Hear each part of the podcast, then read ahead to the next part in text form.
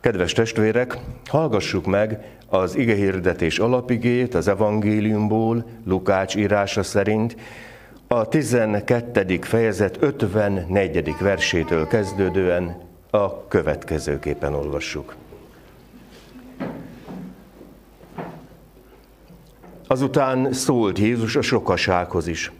Amikor látjátok, hogy felhő támad nyugatról, mindjárt azt mondjátok, hogy eső jön, és úgy lesz. Amikor pedig azt halljátok, hogy a déli szél fúj, azt mondjátok, hogy hőség jön, és úgy lesz. Képmutatók. A föld és az ég jelenségeit fölismeritek, e mostani időt miért nem tudjátok fölismerni? De miért nem ítélitek meg magatoktól is, hogy mi az igazságos? Amikor ellenfeleddel az előjáró elé mégy, még útközben igyekez megszabadulni tőle, nehogy a bíró elé hurcoljon, és a bíró átadjon a börtönőrnek, a börtönőr pedig tömlözve vessen téged. Mondom neked, nem jössz ki onnan addig, amíg meg nem adod az utolsó fillért is. Ámen.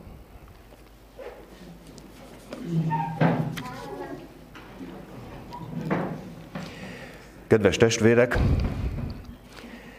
nagyon érdekes filozófiai, teológiai kérdés az, hogy mit értsünk az idő fogalmán. Mert mennyi idő, ha buszra várunk, lehet, hogy 5 perc is sok. Ha nyarlásban vagyunk, lehet, hogy az a tíz nap is kevés. Szóval hogy is van ez? És akkor kiderül az új szövetségi szentírásból, hogy két idő fogalma van az új szövetségnek a, az időre. Az egyik az, ami a kronosz. Mérjük az időt. Az öt perc így is, úgy is, amúgy is öt perc. A tíz nap így is, úgy is, amúgy is tíz nap. De, de vannak a kitüntetett pillanatok. És erre mondja a Biblia, hogy ez a, ez a kairos. Ez az, amikor, most úgy próbálom érzékletesen mutatni, hogy emlékszünk, hogy amikor a, a, a cirkuszban a légtornászok ugye ugrik, aztán elkapja a, a, a másik kezét, az a pillanat. Ott nem lehet hibázni, mert ha nem jó az a bizonyos pillanat, az élet veszélyessé válik. És itt vagyunk egy nagyon sajátságos helyzetben, hogy van egy kronoszunk, megy az időnk, a születésnapokat megünnepeljük, ennyit, annyit, amannyit, de hát a kérdés az az, hogy van-e kairoszunk. A kronoszról hadd mondjak egy érdekes történetet.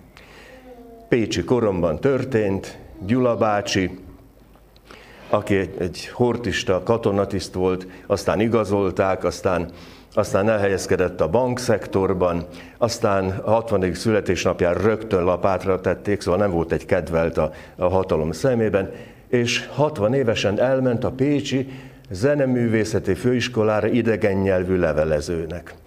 Magyar, német, angol, francia nyelven írogatta leveleit, és a 92. születésnapján bálított hozzám a lelkész hivatalba, és remegő hangján mondta, Ferikém, fölmondtam, mert nem akarom, hogy azt mondják, hogy a vén hülye nem tudja, hogy mikor kell abba hagyni. Gyula bácsi, hát hál' Istennek, hogy ilyen szép, hosszú életet kaptál. És egy alacsony ember volt, dobbantott egyet, csak azt ne gondolt, hogy hosszú volt. És elszégyeltem magam, hogy hogy jövök én az, hogy valakinek az életét hosszúnak gondoljam. Nem? Szóval, hogy 92 év. Igen, aztán még pár év megadatott neki. Szóval, hogy mennyi is az a mennyi. A Kronosz az így van, de észrevesszük-e a jeleket? És gondoljuk végig, hogy talán mindannyian közlekedő emberek vagyunk, ugye? Ö, autóvezetésre gondolok. Hányféle jel kísér bennünket az utunkon? Mindenféle keresztábla, jelek. És azok nagyon fontos üzenetet hordoznak. És hogyha nem vesszük komolyan a jeleket, akkor, akkor lehet, hogy az életünkkel játszunk. Tehát a jeleket tessék komolyan venni. És aztán vannak másfajta jelek is, amikor Jézus azt mondja, hogy Hát itt van, ö, olyan jól meg tudjátok mondani, hogy, hogy ha milyen idő várható, hogy milyen az ég alja, hőség jön, eső jön, ez jön, az jön, amaz jön. De miért nincs szemetek arra, hogy a magatok életét vegyétek észre, hogy jelek kísérik, és nem lehet akár hogyan élni. És igazából az egy nagyon nagy különbség, hogy valakinek van biológiai élete, az a egyik napról a másikra, de hát az ember élet az nem egyszerűen tenyész, az, az minőségi élet akar lenni. És a minőségi élethez hozzátartozik egy csomó olyan jel, amikor észreveszem, hogy most mit kell tennem. Ez is Pécsi történet. Házasság évforduló volt, talán ötvenedik. Jóska bátyám és Nelli néni ünnepeltek, gyerektelen házaspár, de unokájuk annyi volt, mint égen a csillag, mert a rokonság összes gyerekét vitték uszodába, zeneiskolába, menzáztatták, amit csak kellett. És hát bizony az ünnepükre elég népes társaság jelent meg a templomba. És lett, megtörtént a szertartás, akkor lettem én olyan 35 körül, jövünk kifele, Jóska bátyám, ha újra kezdhetnéd, hát csak is a Nellivel. De mondd meg, mégis mi a titka, hogy, hogy ennyit leéltetek egymás mellett? Édesfiam, hát nem tudod? Időben kell tudni megszólalni, meg elhallgatni. Fantasztikus nagy életbölcsesség. Időben megszólalni, időben elhallgatni, hogy észrevenni, hogy most mit kell tennem. Hogyan szeretem a másikat hogy békén hagyom, mert most egy kicsit ki van borulva, vagy éppen odafordulok és próbálom fölemelni, mert, mert arra van szüksége. Ezek mind olyanok, amit észre kell venni. Szemmel, szívvel. Csak azért is, hogy minden szeretetben történjék. És igazából, amikor arról beszélünk, hogy ítélet, ez krízis a, a görögben, akkor, akkor nem egyszerűen csak arról van szó, hogy, hogy összeszakad az ég, a krízis az, amikor belül nincs rend. A krízis az, amikor olyan konfliktusokat, haragot, meg, meg minden egyebet viszünk magunkkal, amit nem kellene. És visszahullik ránk, és nem jó a lelkünk, és rendet kell tenni. És igazából valahol a, a normális és boldog életnek az alapja az az, hogy, hogy tudjam, hogy mire van szükségem, mivel tudok segíteni, és amennyire csak lehet, ne akarjak ártani. Se magamnak, se másnak. És akkor itt van, hogy hát a jelek, észrevesszük. És azt mondja Jézus, hogy, hogy vigyázzatok, hogyha, hogyha van valakivel valami gondod, és hát bíró elé cipel, béküljetek meg az uton, mert a végén aztán börtön lesz a, a, a legvéges, akkor akkor nem jössz ki, amíg meg nem adod az utolsó filért. Szóval, hogy elrendezni a dolgainkat. Igen ám, de észrevesszük a jeleket. Bizonyára ismerős mindenkinek, hogy ö, biológiából tanultuk, hogyha egy békát föltesznek a tűzhelyre, és elkezdik melegíteni, az észrevétlenül meg tud főni.